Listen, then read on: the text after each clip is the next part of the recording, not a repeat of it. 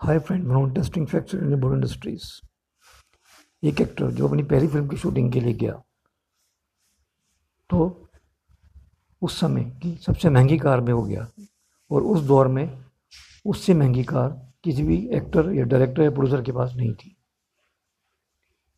उस एक्टर का नाम आप जानते हैं? उस एक्टर का नाम है राजेश खन्ना और उस फ़िल्म का नाम था राज। Thank you